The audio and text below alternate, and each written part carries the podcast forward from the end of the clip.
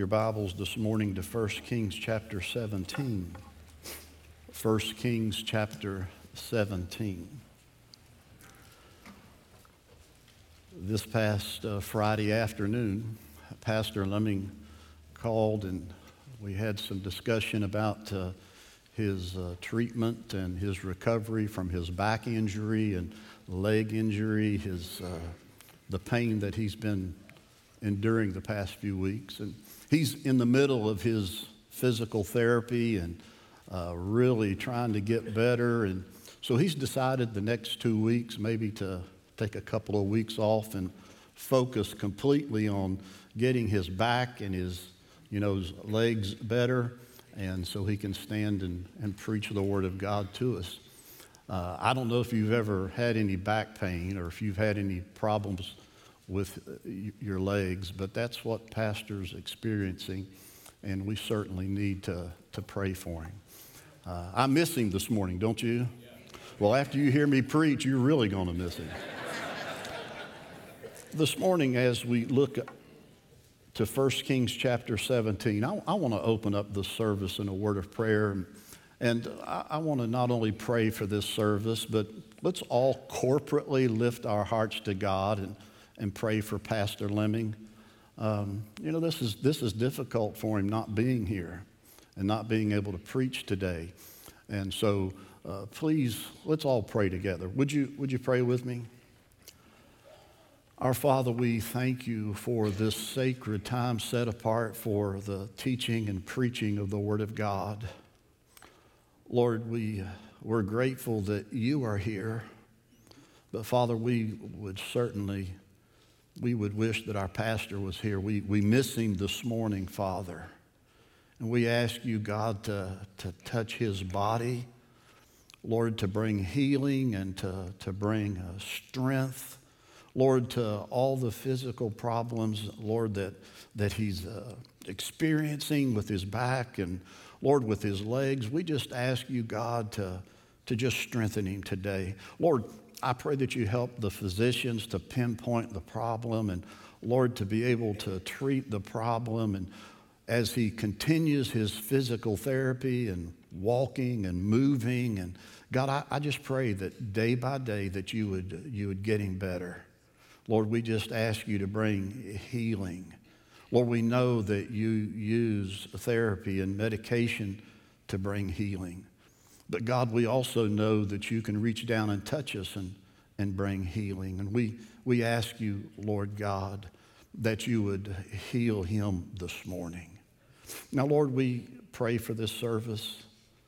Bless the teaching and preaching of the Word of God.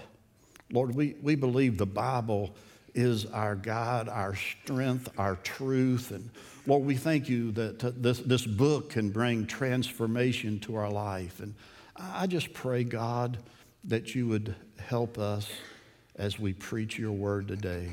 In Jesus' name I pray, amen and amen. 1 Kings chapter 17, begin reading with me in verse number 1. The Bible says, And Elijah the Tishbite of the inhabitants of Gilead said to Ahab, As the Lord God of Israel lives before whom I stand, there shall not be dew nor rain these years except at my word. Then the word of the Lord came to him, saying, This is God speaking to Elijah Get away from here, turn eastward, and hide by the brook of Kerith, which flows into the Jordan.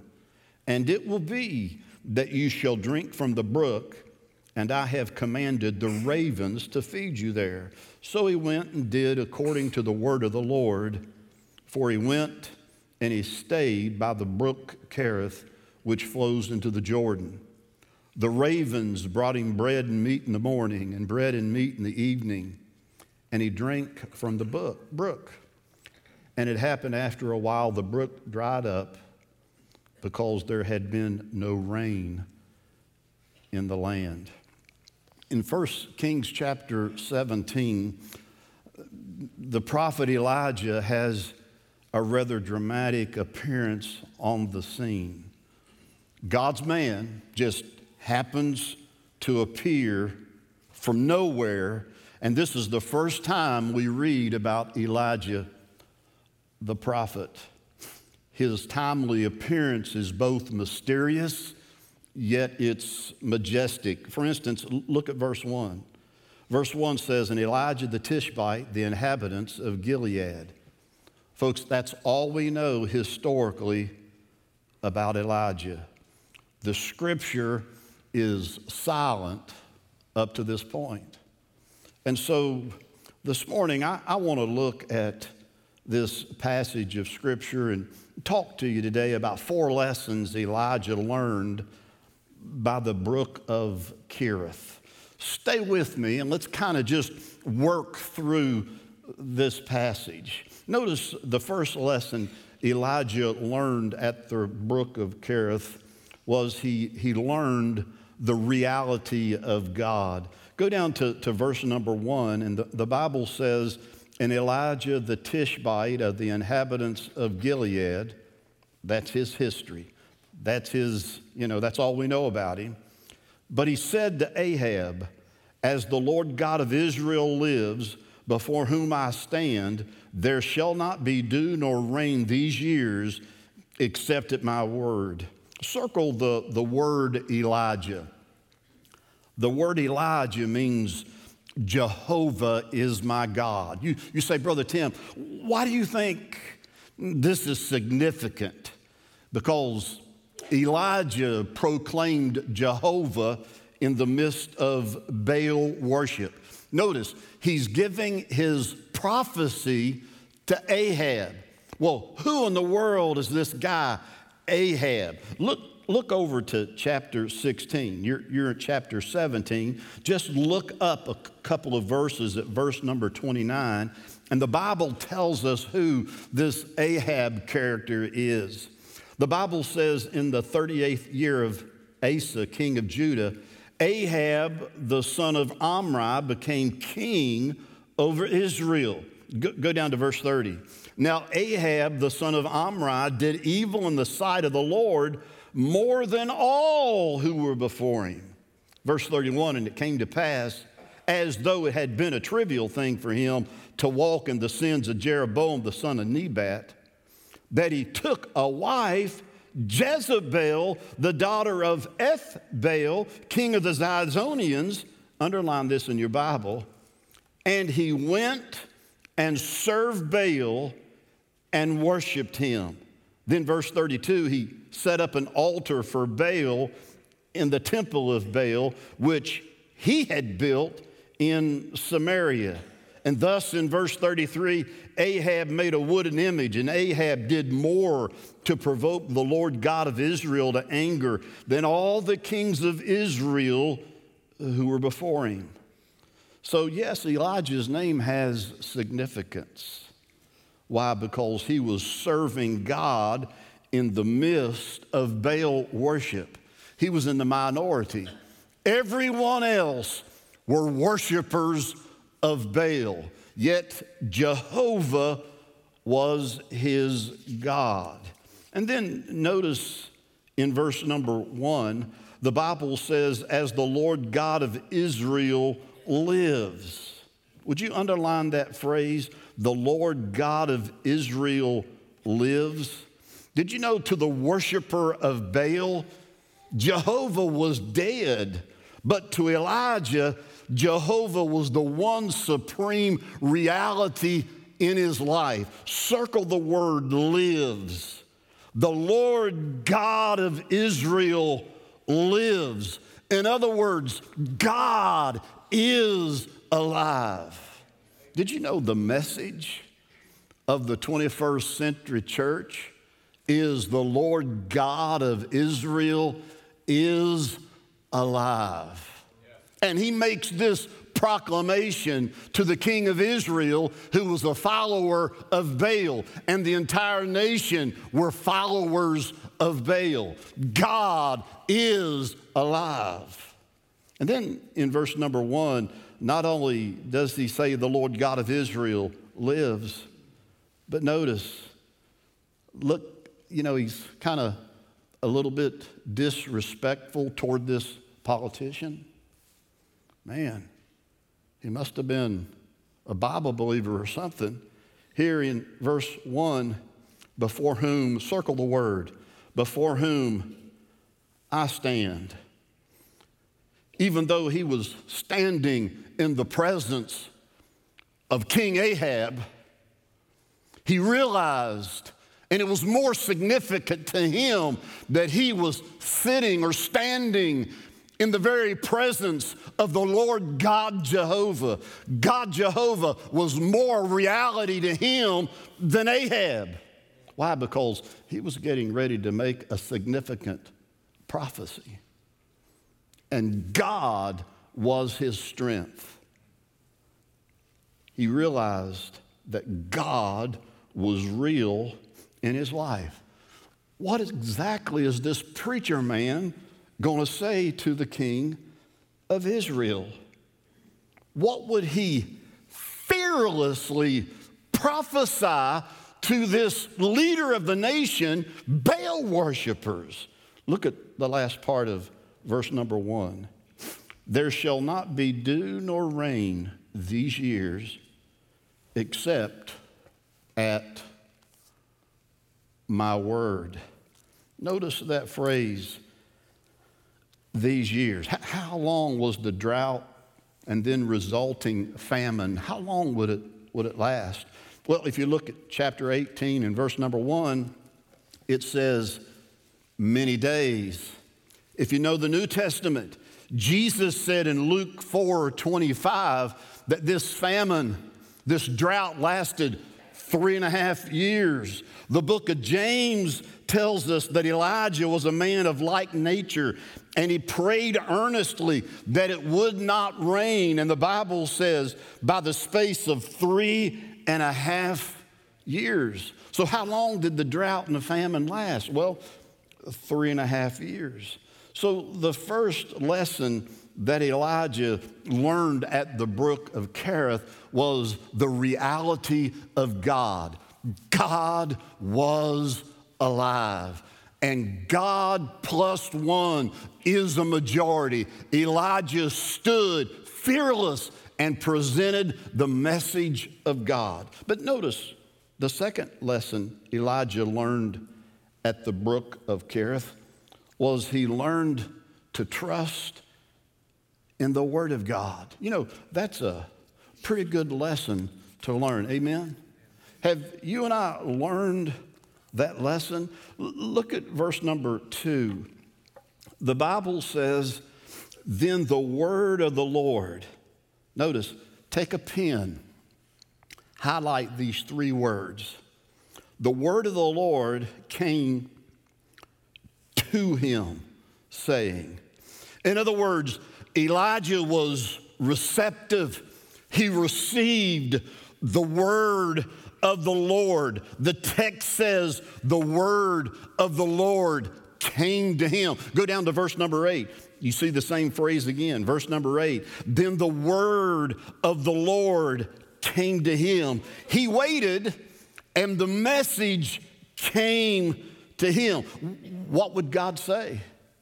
Well, notice what God said in verse number three Get away from here, turn eastward, and God gave him specific words, specific directions, and Elijah was obedient to the word of the Lord that came to him. Then look at verse number three. He says, I want you to get away from here, turn eastward. I want you to hide by the brook of Kerith. Now, there's two reasons for this. Number one, he just prophesied to the king of Israel. God was going to protect him as he hid at the brook of Kerith. But God was not only going to protect him, he was going to get to know the Lord God Jehovah in silence, in solitude, quarantine, alone with God he learned to listen to the voice of God. Ha- have you learned that lesson yet? The word of the Lord came to him. Elijah listened. he went to the brook of Kerith. Would you circle the phrase the book, brook of Kerith?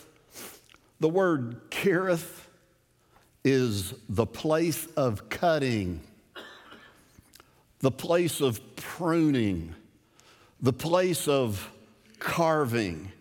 Do you know that God was shaping Elijah at the brook of Kerith for some six months? It was the place of cutting. By the way, did you know that cutting can kind of be painful? I mean, picture in your mind a 200 pound man and God begins to cut on him. Sometimes cutting can be painful, but God began this process of cutting as he listened to the voice of God in solitude, protecting him at the place or the brook called Kerith. Can I give you some practical application points. Can I? Shake, shake your head. Look, I might even do a little bit of preaching here, so stay with me. These application points. Write this down. Big lesson. Big lesson. One of the biggest lessons I have learned from Pastor Lemming that your hidden ministry is more important than your public ministry. Yeah. Everybody wants to be seen, and everybody wants to be on the stage, but nobody wants to go get cut on at the brook of Kerith. And for six months, for three and a half years in reality, he was in solitude, alone with God. You know what the message was? The message was hide thyself. And so he spent those three and a half years in seclusion. Then in chapter 18, verse 1, you know what God said? Well, look at chapter 18, verse number 1. And it came to pass after many days, here it is again. He listened to the voice of God. The word of the Lord came to Elijah in the third year. In the King James Version, it says, Show thyself. New King James, present yourself. Before you can present yourself, you've got to hide yourself. Why? Because your hidden ministry, alone with God at the place of cutting, is much more important than your public ministry on Mount Carmel. Amen? Look, if you don't have a hidden ministry, you won't have a public ministry. Yeah. That's why we all the time kind of talk to you about reading the Bible about praying, spending time alone with God. Well, notice application point number two. You, you may want to jot this down, write it down. One of the great lessons in the Christian life. Did you know there's no shortcuts to Mount Carmel? But everybody wants to go and bypass Kerith. God forbid we go to Zarephath. We want to go directly to Mount Carmel. But I want you to know one of the great lessons we learn in this passage there is no shortcut to spiritual victory. What God do? God took him to the brook of Kerith, the place of cutting. God was shaping him. After six months, God moved him to Zarephath, do you know what Zarephath means? Smeltering pot. It was the place of refining. And for three and a half years, God was cutting on him, God was refining, and then he had the showdown with the prophets of Baal and the victory at Mount Carmel. There's no shortcuts to Mount Carmel. The Christian life always involves the brook of Kerith and Zarephath. Then, then thirdly, write this down. You better learn this one. Are you listening? Write this down. Third point application. Write it down. Do you know sometimes it's lonely when you follow God? let's have a little bit of silence here. Sometimes it's lonely when you follow God. Everybody else was following Baal. And between verses 1 and 2, chapter 17, 1 and 2, the Bible doesn't tell us what all happens, but it tells us in later chapters Ahab left Elijah. He was rather disturbed at the preaching of the man of God. He went directly home to Jezebel and he told his wife. And then, if you would go into the post office in Samaria or Israel or any of those little villages, Elijah's picture, dead or alive, was inside that post office. You don't believe me? Some of you look kind of cross eyed this morning. Look at chapter 18, verse number 10. Look at it.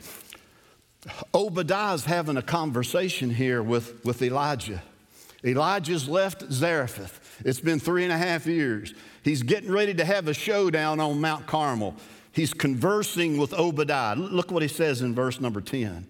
As the Lord your God lives, notice, there's no nation no kingdom where my master has not sent someone to hunt you down. He'd been a wanted man. He had to stand all alone by himself for three and a half years. Sometimes it's lonely to follow God. I didn't grow up in a Christian home. I didn't go to Sunday school, didn't go to church, didn't know anything about the Bible. But after I came to know Christ, March the 10th, 1974, the first lesson I learned it gets lonely when you serve God. Why? Because the crowd goes the way of Baal. And if you and I aren't careful, we'll be magnetized hypnotized by the conversation of the world and be sucked into that same lifestyle. Well, sometimes it's lonely when you follow the Lord. Elijah stood, stood all alone. Listen to me. If you don't hear anything today, hear what I'm saying to you. Don't follow the crowd. Don't follow the crowd. Look at me. I don't belong to them. I belong to Him. The Lord God Jehovah is my God. Here I stand. I don't belong to them, I belong to Him. Well, that's an application point. Notice the third lesson Elijah learned by the brook. Notice he, he learned to obey God. Isn't that amazing? He learned to listen to the voice of God. The word of the Lord came to him. He heard God, but he had to obey God. Well, look what the scripture says. Look at verse number four. And it will be that you shall drink from the brook. I have commanded the ravens to feed you there. So he went and did according to the word of the Lord. For he went and stayed by the brook Kerith, which flows into the Jordan. Would you look at verse number five and would you circle the word did? He went and did according to the word of the Lord. He went and he did. Notice this same word did could be translated performed. It could be translated observed. And by the way, it is translated that way in the Old Testament. It's also translated obeyed. He went and obeyed the word of the Lord. Notice, he simply obeyed God. There's no arguing, just pure, simple obedience. He did. He went and he did the word of the Lord. And, and circle the word stayed. Yashav is the, is the Hebrew word, and it's translated to abide. Notice God says in verse number five, so he went and did according to the word of the Lord, for he went and he stayed by the brook Cherith. When did he move? He, he moved six, some six months later. But in verse number eight, he, he didn't move until verse number eight when the word of the Lord came to him and moved him to Zarephath. He learned at the brook of Cherith to obey the word of God. Stayed. He learned to abide. God was saying, I, I want you to anchor down at Cherith. I want you to learn to abide in me. I want you to learn my presence. I want you to learn that I'll protect you. I will protect you. Anchor down. Well, he learned to obey the voice of the Lord. Would you underline two key phrases in verse number five? Oh man, this is so good. Oh, this is so good. I want you to see it.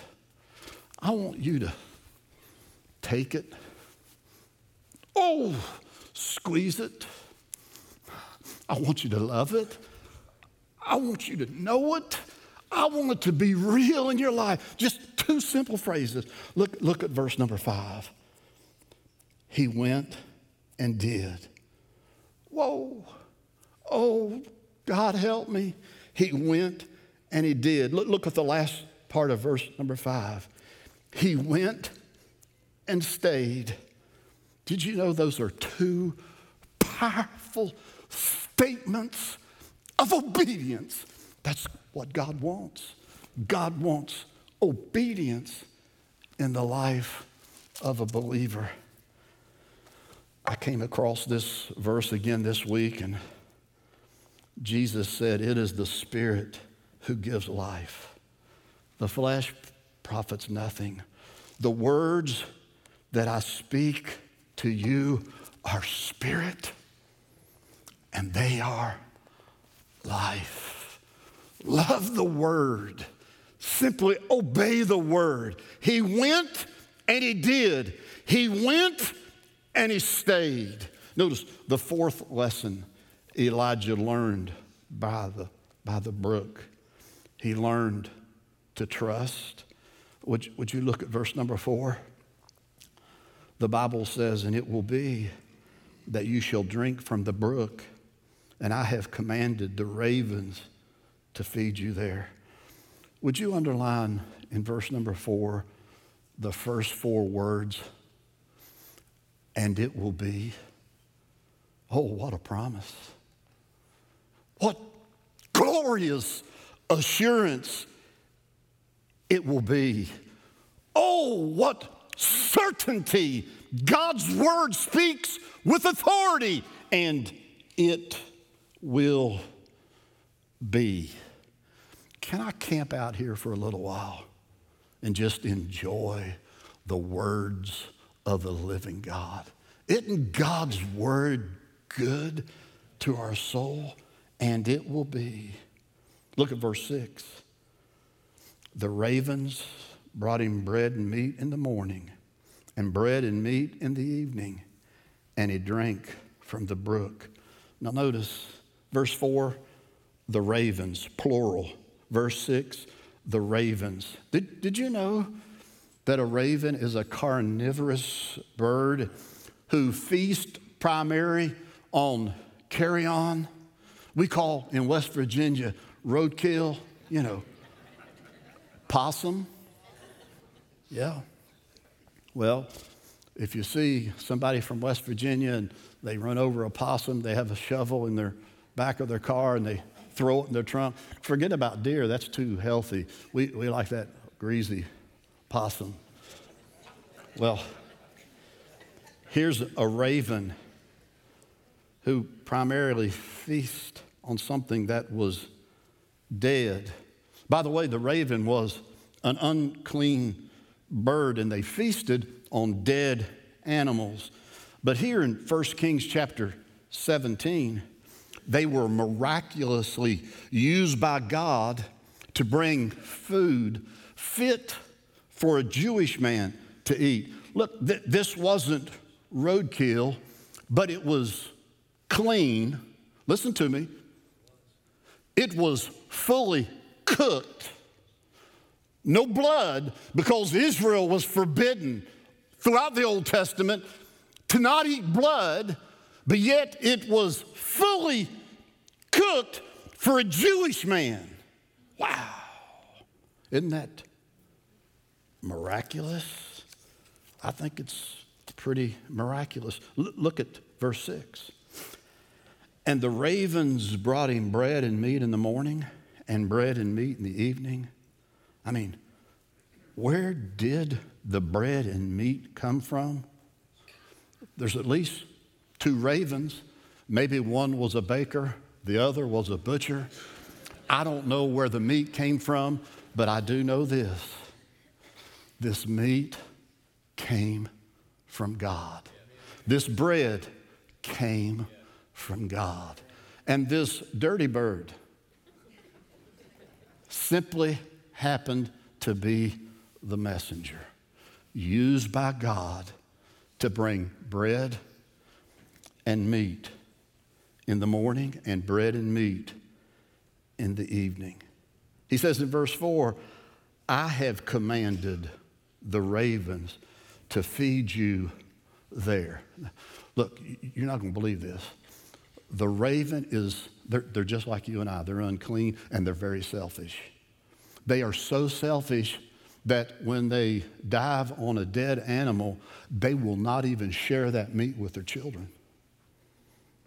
Yeah, don't you mess with my pizza. Yeah, sometimes we'll go out to eat, and my wife wants to eat off my plate. I stab her hand. Notice, I mean, the raven, they won't even feed their own children. But yet, God possessed them to have a new nature, and almost as if they were tame. God controlled them, and they fed Elijah every morning and every evening for six months. They were totally controlled by God. Can I make a few application points? Maybe preach a little bit. Write this down. Write it down. Did you know the raven's just a small, little, insignificant bird? But in the hands of a mighty God, they became an instrument to do the miraculous. They sustained Elijah for six months. God took a nobody and used a nobody for the glory of God. And that's what God does with you and I. Folks, you and I aren't that great. Did you know that? I mean, when God scraped down and got me, He went to the very bottom of the barrel. Yeah. And God will take a nobody and use them for the glory of God. I wonder this morning who do you identify with in this story? The dirty bird? or the prophet Elijah. You know, I've learned there's very few people that are like Elijah. By, by, the way, there's very few people like Pastor Lemming. Very few people. Very few preachers. But, you know, I know a lot of dirty birds, and I kind of identify with these ravens, just little, insignificant, nobody. But I want you to notice in this story that every need that Elijah had, God used multiple ravens to sustain him. Can I give you an application point? Would you just kind of jot this down? Did you know that men and women who see the bigger picture of God, eternity, and they're willing to cast themselves at the altar of God's throne and give themselves to his church. Why? Because something bigger and better is at stake. And God wants to use us. Did you know the only job the Ravens had? They had, had one job, and that was to serve. Can you imagine going into O'Charlie's and a raven flying over to take your order? All they did was serve. All they did was serve. All they did was, what's that word? Serve. And it's not a good word in our vocabulary today. We want to be seen, we want to be heard, but do we want to be a little insignificant raven that serves? Can I tell you tonight? Had not the ravens sustained Elijah, there would have never been a showdown on Mount Carmel. And one of the greatest victories of all Christendom was discovered on Mount Carmel. Wow, God did a miraculous work. Well, look at verse number seven and we'll close this thing down. Notice in verse number seven, the brook dries up. Whoa. What'd God do? Well, Elijah prophesied, and the same prophecy that affected Israel affected him. The brook dried up. And then, verse number eight, the process begins all over again. Then the word of the Lord did the same thing. Came to him, arise, go to Zarephath, the place of refining.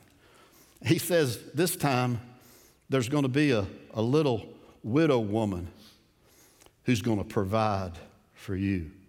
Just a widow woman. And God provided for him. Let me ask you a question this morning. What did Elijah learn by the brook? He learned a few lessons. He learned to be fearless and he stood alone. He learned to enjoy the reality of God. Hey, folks, God is alive. He learned to listen to the voice of God, and then he learned to obey that voice from God, and then he learned to trust God. I think every time one of those little ravens who landed, controlled by the hand of God, hit the same ground, the same spot every single morning and evening, I think Elijah said, Thank you, God. Thank you, God. Thank you for the lessons that I learned at Kerith.